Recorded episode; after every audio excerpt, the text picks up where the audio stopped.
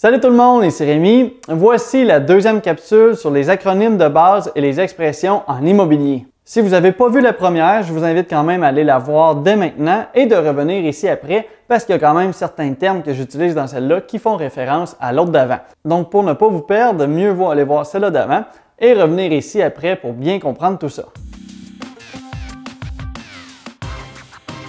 Donc, je continue les acronymes et les expressions. Il y en a que je vais mettre un peu plus de temps, puis il y en a que je vais passer beaucoup plus rapide dessus selon la facilité de compréhension.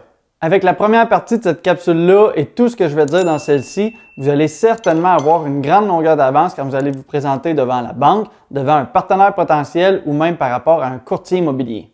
Je répète que les définitions ne sont pas dans un ordre précis, donc reprenez votre papier et votre crayon. On continue. Je commence avec le cash flow tout simplement. Le cash flow, on entend souvent ça, mais qu'est-ce que c'est vraiment? Le cash flow en français, ça s'appelle le flux de trésorerie. On va s'entendre, on va continuer avec le mot anglais, ça fait un petit peu plus big.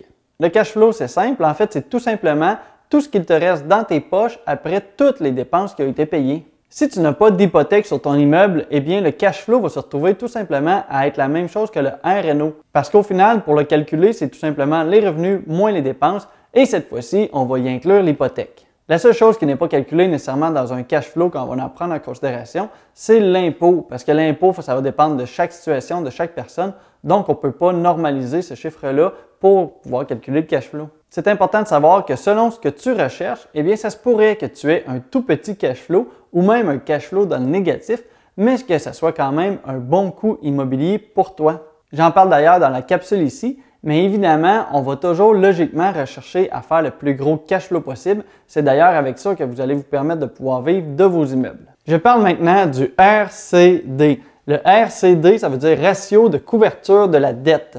Le RCD, c'est un chiffre très important pour les institutions financières. C'est ce qui va leur permettre de savoir si tu as les fonds nécessaires, si tu as l'argent, les liquidités pour pouvoir les rembourser ou non. Je commence par vous donner comment ça se calcule le RCD. Après ça, on va regarder un ou deux exemples concrets. Puis après ça, je vous donne le type de résultat et qu'est-ce que ça veut dire.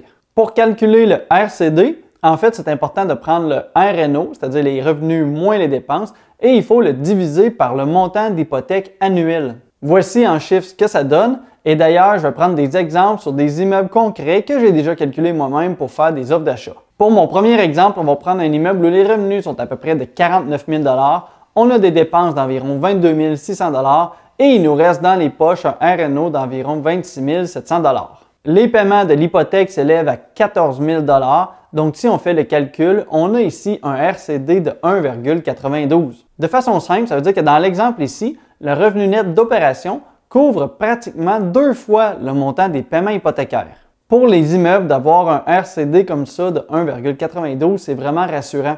Parce que ce que ça veut dire, c'est que si jamais les dépenses augmentent ou que les revenus diminuent, en fait, il va y avoir une grande marge de manœuvre au niveau des liquidités de l'immeuble pour que vous soyez capable de payer vos paiements hypothécaires avant de devoir sortir de l'argent de vos poches. Si on regarde un autre immeuble, on a des revenus de 35 000, on a des dépenses de 16 000, ce qui nous fait un RNO de 19 000 L'hypothèque est d'environ 17 000, ce qui nous donne cette fois-ci un RCD de 1,12. Dans ce cas-ci, on commence à être un peu plus coincé. Si jamais les dépenses augmentent un petit peu, ça va devenir un peu plus compliqué. Mais reste qu'à 1,12, ça reste un immeuble qui dégage assez de cash flow pour pouvoir se payer tout seul. On a ici un dernier immeuble en exemple. Cette fois-ci, on a des revenus d'un peu plus de 25 000. On a des dépenses pour environ 12 000, ce qui nous donne un RNO d'environ 13 500 on divise tout ça par le paiement hypothécaire annuel d'environ 17 000 ce qui nous donne un RCD de 0,8. Ça, ça veut dire que l'immeuble est dans le négatif, c'est-à-dire que vous allez devoir avoir de votre propre argent, autre que l'argent qui est payé par les locataires, pour pouvoir réussir à payer l'immeuble, pour pouvoir réussir à payer l'hypothèque. C'est pas quelque chose que les banques aiment beaucoup. J'espère qu'avec tout ça, vous avez compris maintenant un peu plus comment ça fonctionne. Pour vous aider, je vous mets environ les chiffres que Desjardins utilise pour pouvoir financer. Parce que si jamais ça ne rentre pas dans leurs critères, ils pourraient décider de tout simplement pas vous financer parce que le risque de ne pas rembourser son hypothèque quand quelqu'un a un RCD trop serré devient trop risqué pour eux. Évidemment, selon les projets ou selon l'institution, ça peut changer, mais ici, on va voir les chiffres de Desjardins. Donc, quand on parle de résidentiel, souvent Desjardins demande un RCD de 1,15 minimum. Quand on parle plutôt d'une maison de chambre, on va souvent aller avec un RCD de 1,30. Pour des immeubles commerciaux, ça se trouve à être entre 1,25 et 1,35. Et si jamais vous voulez acheter une résidence pour personnes âgées, il faut compter 1,4. Bon, donc c'était la partie la plus longue. Je vais maintenant enchaîner avec des définitions quand même très rapidement. Si vous entendez PAC dans une conversation, ça pourrait ressembler à il y a déjà une PAC sur cet immeuble. Eh bien, dans ce cas-ci, ça veut dire une promesse d'achat conditionnelle. Ça veut dire qu'il y a déjà une promesse d'achat qui a été acceptée, mais que ce n'est pas toutes les conditions encore qui ont été levées. Et si jamais vous voulez tout simplement savoir s'il y a une promesse d'achat sur un immeuble, vous pouvez demander si jamais il y a une PA. On entend souvent les courtiers immobiliers dire ça quand on veut plus d'informations sur un immeuble. Oui, je peux t'envoyer plus d'informations, mais il faut savoir qu'il y a déjà plusieurs PA qui ont été reçus. J'y vais maintenant d'une autre définition et je vais parler des plex. En fait, quand on parle des plex, on va souvent parler des immeubles qui ont quatre logements ou moins. Donc, on va parler d'un quadruplex, d'un triplex ou d'un duplex. Si jamais il y a plus de quatre logements dans un immeuble, on ne va pas nécessairement appeler ça un plex, mais plutôt un multilogement. Si jamais quelqu'un vous demande la VE d'un immeuble, eh bien, ce qu'il veut savoir, en fait, c'est la valeur économique. Et si vous ne savez pas comment calculer la valeur économique, vous pouvez toujours vous abonner à la chaîne, j'en parle de temps en temps, dont dans cette capsule-ci. Je termine cette batch-là avec l'acronyme DV. En fait, quand vous achetez un immeuble, c'est super important de toujours demander, de recevoir et de lire la DV, qui veut dire déclaration vendeur. C'est dans ce document que le vendeur a l'obligation d'inscrire tout ce qu'il connaît sur l'immeuble, dont les problèmes potentiels. C'est donc super important de la lire pour pouvoir acheter en connaissance de cause. Maintenant, parlons de BPV, ou plutôt une balance de prix de vente.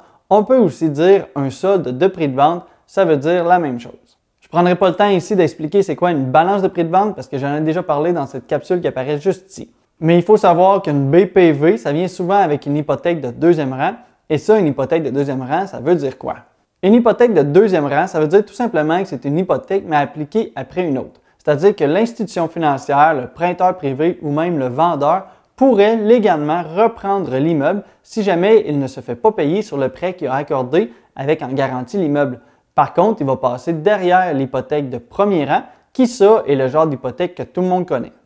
Quand on achète un immeuble, on entend tout le temps qu'il faut payer la taxe de bienvenue. En fait, le vrai terme, c'est plutôt la taxe de mutation, mais oui, c'est vrai que tout le monde appelle ça la taxe de bienvenue. En gros, ça veut dire exactement la même chose. Je vous mets le calcul qui est quand même un petit peu complexe juste ici, mais ce qu'il faut savoir, c'est que le montant de la taxe de mutation va être calculé selon le plus haut entre le prix d'achat que vous avez payé ou la valeur municipale de l'immeuble. Si jamais vous voulez acheter votre première maison et qu'il vous manque de l'argent pour la mise de fonds, eh bien, vous allez pouvoir avoir accès au RAP, le RAP, ça veut dire Régime d'accession à la propriété. Ce programme-là, ça vous permet de sortir jusqu'à 35 000 de vos REER sans payer d'impôts dans le but d'acheter une maison. Par contre, vous allez devoir rembourser ce montant-là sur un maximum de 15 ans. Ça peut être une très bonne technique pour ceux qui manquent d'argent pour la mise de fonds. Par contre, faut-il encore avoir de l'argent déjà dans nos REER? Vous ne pourrez pas utiliser le RAP pour acheter une deuxième maison si jamais vous ou votre conjoint vous habitez déjà dans une maison à votre nom ou à son nom, et ça dans les quatre dernières années.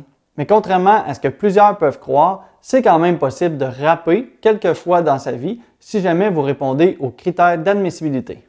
Et oui, si jamais vous voulez commencer à investir en immobilier, vous pouvez même utiliser le RAP pour pouvoir acheter un plex en étant propriétaire occupant.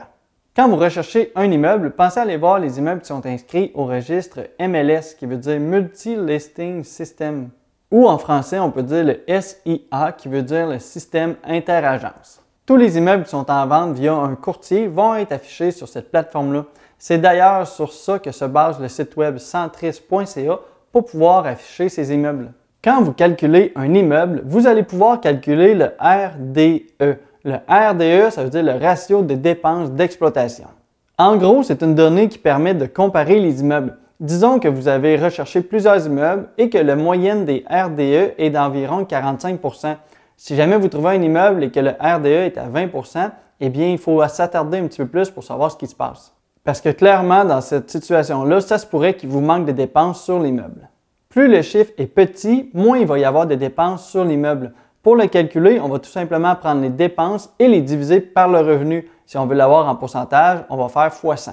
Et à l'inverse, si jamais le RDE est trop haut par rapport au reste du marché, eh bien, c'est peut-être qu'il y a place à optimisation, c'est-à-dire qu'on pourrait peut-être réussir à diminuer les dépenses ou bien à augmenter les revenus.